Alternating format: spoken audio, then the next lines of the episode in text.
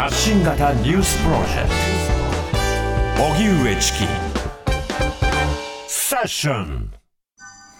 入管法改正案が国会で審議入り。外国人の収容・送還に関するルールを見直し難民申請中の送還を可能にする入管難民法改正案が今日衆議院本会議で審議入りしました。入管法改正案をめぐってはおととし名古屋市の入管施設でスリランカ人女性のウィシュマ・サンダマリさんが死亡したことなどをめぐり与野党で法案の修正協議が行われその後廃案となりました。一方昨日立憲民主党の安住国対委員長は政府が提出した入管法改正案について弱い者の立場にとってより良い法案に直したいと述べ修正を目指す考えを示しましたそのような中日本ペンクラブ会長の桐野夏夫さんは非常に多くの問題をはらみ人権侵害が強く懸念されるとして反対する声明を出しました。それでは入管難民法改定が審議入りということで移民政策移民政策がご専門国士舘大学教授の鈴木恵理子さんにお話を伺います、はい、鈴木さんこんにちは。こんにちは。よろしくお願いします。よろしくお願いいたします、はい、さて今回再提出となりましたこの入管難民法、はい、どういったものになるんでしょうか？そうですね。えっと、まあ、この入管法というのは、まあ、入管難民法というのは、出入国管理と、もう一つは難民認定に関する法律なんですけれども、はい、まあ、えっと、前回、2021年と同様に、政府にとって、まあ、退去強制令書、帰りなさいというふうに命令をされた人がなかなか帰ろうとしない。そういった人たちを政府は送還忌避者と呼んで、うん、そういった人たちの送還を促進するための、まあ、主な法改定だと思います。うん前回批判批判された点は今回修正しているのだというふうに政府は説明しています。この点は正しいんでしょうか、うん、えっと、唯一と言っていいほどの、えっと、変化があったのは管理措置のところですね。はい。えっと、まあ、収容仮放免という中で、仮放免に関しては、管理人というものを設けて、まあ、えっと、社会の中で生活してもらうシステムというのを導入しようとしたんですけども、うん、まあ、それが、えっと、社会の中で生活するという名目のもと、まあ、市民に管理監視を担わせるようなひどいものであって、そして広告義務あるいは罰則規定までもあるひどいじゃないかということを、まあ、前回は非常に大きな声となって反対したんですけども、えー、結局、あの、必要と認めるときには報告義務を課すというの変化になったので、ほとんど変わってないんですよ。おなるほど。となると、結局その監視ではないかという指摘、今回の方にも、まあ、指摘が当たってしまうということになるわけですが、他の論点についてはいかがでしょうか？はいもう他も、あの、前回と同じように、まあ、えっと、おそらく多くの人にとって最も問題があるというのは難民の、えっと、送還停止校の例外措置だと思うんですね。はい。で、やはり難民認定のハードルが非常に高いがゆえに、何回も複数回にわたって申請せざるを得ない人たちが存在しているにもかかわらず、その難民認定の制度を変えることなく、3回目以降の人たちは送還可能にしてしまう。場合によっては命が危険があるかもしれない状況に陥れるものになってしまっています。うんなるほど。そうしますと難民保護の方に行くというよりは、うん、むしろ様々なその外国から来られる方方々たちをブロックしたり、あるいはその強制送還する、こちらの方により力を入れるということですか、うん、私少なくとも私たちにはそのように読めますし、保護の部分に関しては、ほぼほぼ何もないですし、かえって排除が強まってるだけです。なるほど。あの入管施設の中であの多くの方がお亡くなりになったり病気になっている件を受けて、まあ、医師の配置をするなどいろいろ人道的な対応をしているのだということも政府は説明しています。うん、この点はいかがでしょうか？それはそもそも当たり前のことですよ。生命の危機を生じるような状況に陥れてはいけないわけで、医師を配置することは当たり前であって、そもそも収容していいのかどうか。ということから通っていかなければいけないんですけども、うん、今回の法案においても、収容にあたっては司法の審査はありませんし、あの、期間の延長に関しても審査はないです。ああ、となると全件収容主義、あるいは無期限の収容、このあたりは改善はないんでしょうか？改善はないです。うんまた仮放免の方々が例えば労働することができないつまり生活費を稼ぐことができないこの点も変化はないんですか？えっとですね、仮放免の方には大きく分けて2種類あるんですね。はい。それが、えっと、まだ退去強制手続き中で帰りなさいという命令書が出されてない人たちと、うんうん、もう、えっと、手続きが終わって帰りなさいという退去強制令書が出された人たちで、まだ手続き中の前者の人たちに関してのみ、まあ、必要と認めるときには就労を認めますというものなんですけども、はい、ただし、仮放免で圧倒的に多く、そして長期にわたって、えっと、困窮しているのは、大例が発布された後の人たちなんですね。なので、この人たちが働けない現状は何も変わりません。となると今回そのいろいろな変化をしたのだかつて問題が指摘されたものはもう当たらないのだっていう指摘そのものはあまり鵜呑みにしない方がいいということですか？鵜呑みにしては全くダメです。うん。全くダメではその点を踏まえて今日国会でですねこの法案の趣旨説明の後、はい、各政党がこの法案について、まあ、質問質問をしています、ね、まあ、今日は本会議ですので、はい、各党が質問をしそして法務大臣が答えるという、まあ、一方通行の原稿読み合いということになるわけですが、政府の立場とそして各党のスタンスというものは見えてくると思います、うんうん、そちらの音声を聞いていきたいと思います。まずはですね、えー、立憲民主党の山田勝彦議員の質問と斉藤法務大臣の回答です、山田勝彦議員にお答え申し上げます。まず、本法案の再提出等についてお尋ねがございました。送還忌避長期収容問題は、早期に解決すべき喫緊の課題であり、他方で人道上の危機に直面し、真に庇護すべき方々を確実に保護する制度の整備もまた重要な課題の一つです。こうした現行入管法下の課題を一体的に解決し、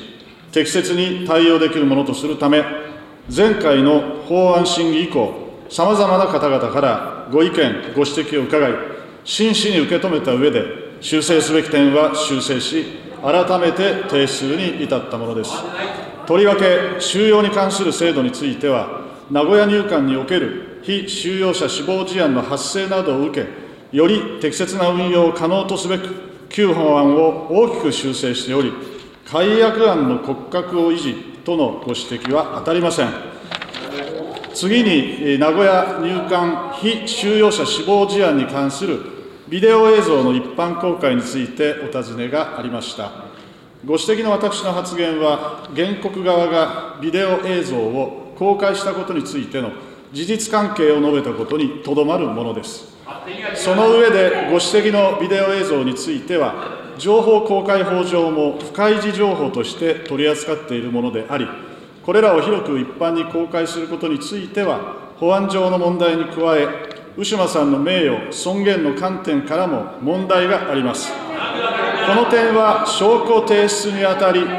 裁判所からも保安上の問題があるので注意願いたい旨、注意喚起がなされたものと承知しています。入管庁では本事案の反省のもとに、調査報告書に基づく組織業務改革を進めており、医療体制の強化や職員の意思改革の促進など、その効果が着実に表れております。引き続き本法案についてご理解を得られるよう、国会審議等において丁寧に説明してまいります。立憲民主党の山田勝彦議員の質問に答える、えー、斉藤法務大臣の、えー、答え聞いていただきました、はい。はい、山田議員の質問の部分が流れなかったので失礼いたしました、はい、山田議員の質問はあの今回の法案というのは、まあ、解約感前回否定された解約感をそのまま維持しているじゃないか、ということを指摘した。また上島さんのビデオ公開についても斉藤法務大臣はその批判的なコメントをしたわけだがそれについて斉藤大臣は、えー、全く意に介さずというようなスタンスでやり取りをしていました。この、えー、法務大臣の回答については鈴木さんどういうふうにお聞きになりますか？うんと、どちらから先に言ってもいいか難しいんですけども、収容に関して言うと、はい、これまで全権収容主義と言われていたのは、収容することができるという法、あの条文をもって全権収容主義としていたんですね。はい、で、新しい法案は、えっと、監視措置に付すか収容するかを審査しなければならないとなっているので、うん、結果的には入管の職員が判断して、すべてを収容することもできるんですよ。はいなので、収容自身が改善されているとは思いません。まあ、権力が一点集中しているところが変わらないわけですもんね。そうです。また、えっと、法務大臣の発言については、えっと、人権を司る、えっと、大臣でもあるという点からすると、はい、極めて外国人の人権を無視したものです。えっと、そもそも尊厳、人間としての尊厳というのを奪われたウィシュマさんの死であったわけですよね。はい、その自分たちの責任というものを全く感じていない発言であるし、ビデオの公開に関しては、これまでも入管収容施設における死亡事案で、裁判の書類、あの、証拠として公開されていました。はい、YouTube でも流れてます。それについては何も言わなかったわけですよね。えー、なぜ今回、こんな風に言ってくるのか。ですいません。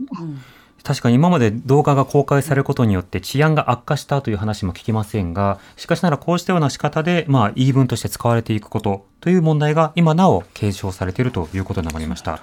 で他の野党はどういった点でやり取りをしているのか、はい、日本維新の会の澤田亮議員と斉藤法務大臣とのやり取りです。去る3月15日、大阪地裁は LGBT が難民認定の理由足りうるという全国初の画期的な司法判断を下しました。新たに難民認定されたのは、ウガンダから逃れてきた女性です。この女性はレズビアンであるということを理由に、ウガンダの警察に逮捕、拘留され、拷問を受けたことなどから、日本に対し難民と認めるよう求めていましたが、政府は当初、難民申請を不認定としていました。これに対し、地裁判決は、帰国すれば、レズビアンであることを理由に、警察に逮捕、拘留されて、暴行を受ける十分に理由のある恐怖を有するとして、国に対し女性を難民と認めるよう命じたといいます。ウガンダに限らず、世界には今なお、同性婚を違法行為として処罰する国々が70カ国近く存在します。中には死刑を適用する国すらあります。今回の判決をきっかけとして、今後、これらの国々から日本に難民認定を求める LGBT の人々が増えることが予想されますが、政府においてその準備は整っているのでしょうか。例えば、本人が LGBT であるかどうかは、現状では本人の自主申告しかありませんが、これでは難民偽装に利用されることが懸念されます。一方で客観的な証拠提出を求めれば、プライプライバシー保護や人権上の問題となり、新たな差別を生むことにもなりかねません。LGBT の権利の問題が我が国でも議論の途上にあり、その結論を得た状況にはありませんが、難民問題としては、議論に時間をかける猶予はあまりないと思います。LGBT の難民認定についての政府の今後の対応方針をお示しください。LGBT などの性的マイノリティの方々の難民認定についてお尋ねがありました。これまでも性的マイノリティであることに関連して迫害を受ける恐れを有する方について、申請者の出身国に関する情報等を適切に参照しつつ、当該申請者の個別の事情も検討の上、難民条約上の難民に該当する場合には、難民として適切に認定してきたところです。今般、入管庁が策定した難民該当性判断の手引きにおいても、性的マイノリティに関連する迫害について、判断にあたって考慮すべきポイントを整理し、明確化しています。今後はこの手引きも活用しつつ、調査にあたっては、申請者の心情にも十分配慮しながら、引き続き適切に対応してまいります。日本維新の会の澤田亮議員と斉藤法務大臣のやり取りを聞いていただきました、はい、性的マイノリティの方々も当然ながら迫害を受けるリスクが高い方なので難民認定に含めるべきだというその司法判断を受けて、まあ、様々な準備を必要としているのではないかという論点ではあるんですが一番最初に挙げられたのが偽装難民、偽装マイノリティとして、えー、名乗りを上げる方がいるのではないかというような対策も挙げられるという、まあ、こうしたやり取りが行われていたわけですね。鈴木さんはこのやり取りはどういうふうにお感じになりますか？そうですね。あの、最初に偽装ということを挙げてしまうことは少し、えっと、まあ、難民という保護すべき人のことを論論点として挙げていることに対しては不適切ではないかと思いました。で、やはり難民申請する人たちは、えっと、今の議論の中でもあったように、十分に理由のある恐怖を自ら証明することが非常に難しい人たちです。うん、はい、そういった事情をまず考慮して、いわゆる灰色の便益と言われている、グレーゾーンならば保護すべきという大原則を打ち出すべきだと思うんですね。うん、なるほど。その点、あの、日本政府はしばしば、あの、本当に多く、真に保護すべき、あるいは本当の難民といった、こうしたような言葉を使います。この点についてはいかがでしょうか？真に保護すべきという言葉は構いません。ただし、保護すべきということを本人だけに立証責任を負わせている。ことに無理があると思いますし、また今回の改定法案でも、手引きというのは法律ではないところで出されてますよね。はい。補完的保護を作る以前に、難民認定の部分をやはり国際人権の視点から見直すシステムを作っていく方が先じゃないかと思います。うんそうしますと難民の範囲、これをしっかりと拡大することに加えて、難民認定は、あの、法制局などにこう、あの、法務省などに独占させないで、えー、例えば第三者に委ねるなど、まあ、様々な立法が本来は必要だということですか？まあ、理想的には独立させるというのが、まあ、法律そのものを独立させるというのが当然ですし、うん、また、その司法、あの、弁護士等の同席というものも、当然ながら、あの、認められるべきだと思います。うん、なるほど。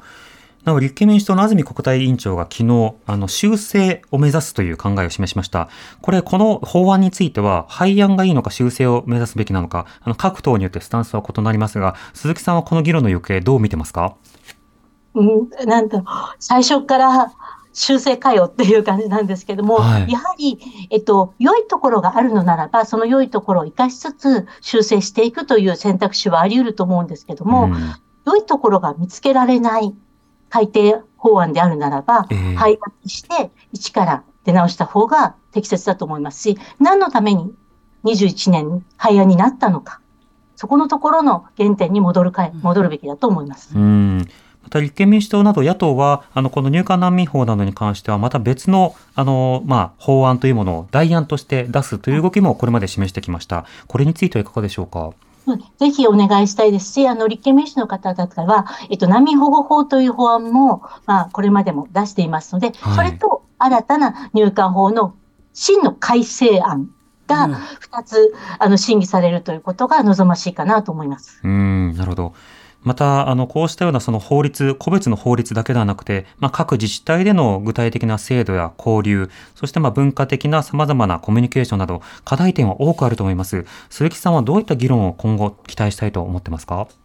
えっと、これまで外国人に関してはやっぱり法律的には管理、監視というものが表になってきました。一方で多文化共生ということが言われるならば、それにふさわしい基本法のようなものが、まず基盤として作られて、その上で、まあ、あの、管理の部分も必要かもしれません。それは、あくまでも基本法の上に、権利というものを確立した上で、まあ、管理の部分、あるいは難民保護の部分というものを作っていく、その法体制そのものを見直す必要があると思います。うん、なるほど。わかりました。鈴木さん、ありがとうございました。ありがとうございました。ありがとうございました。移民政策がご専門、国士舘大学教授の鈴木恵理子さんにお話を伺いました。荻上チキ。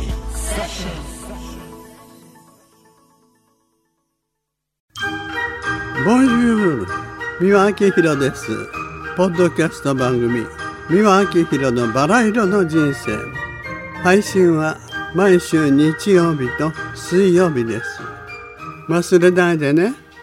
忘れないでね、でんでん。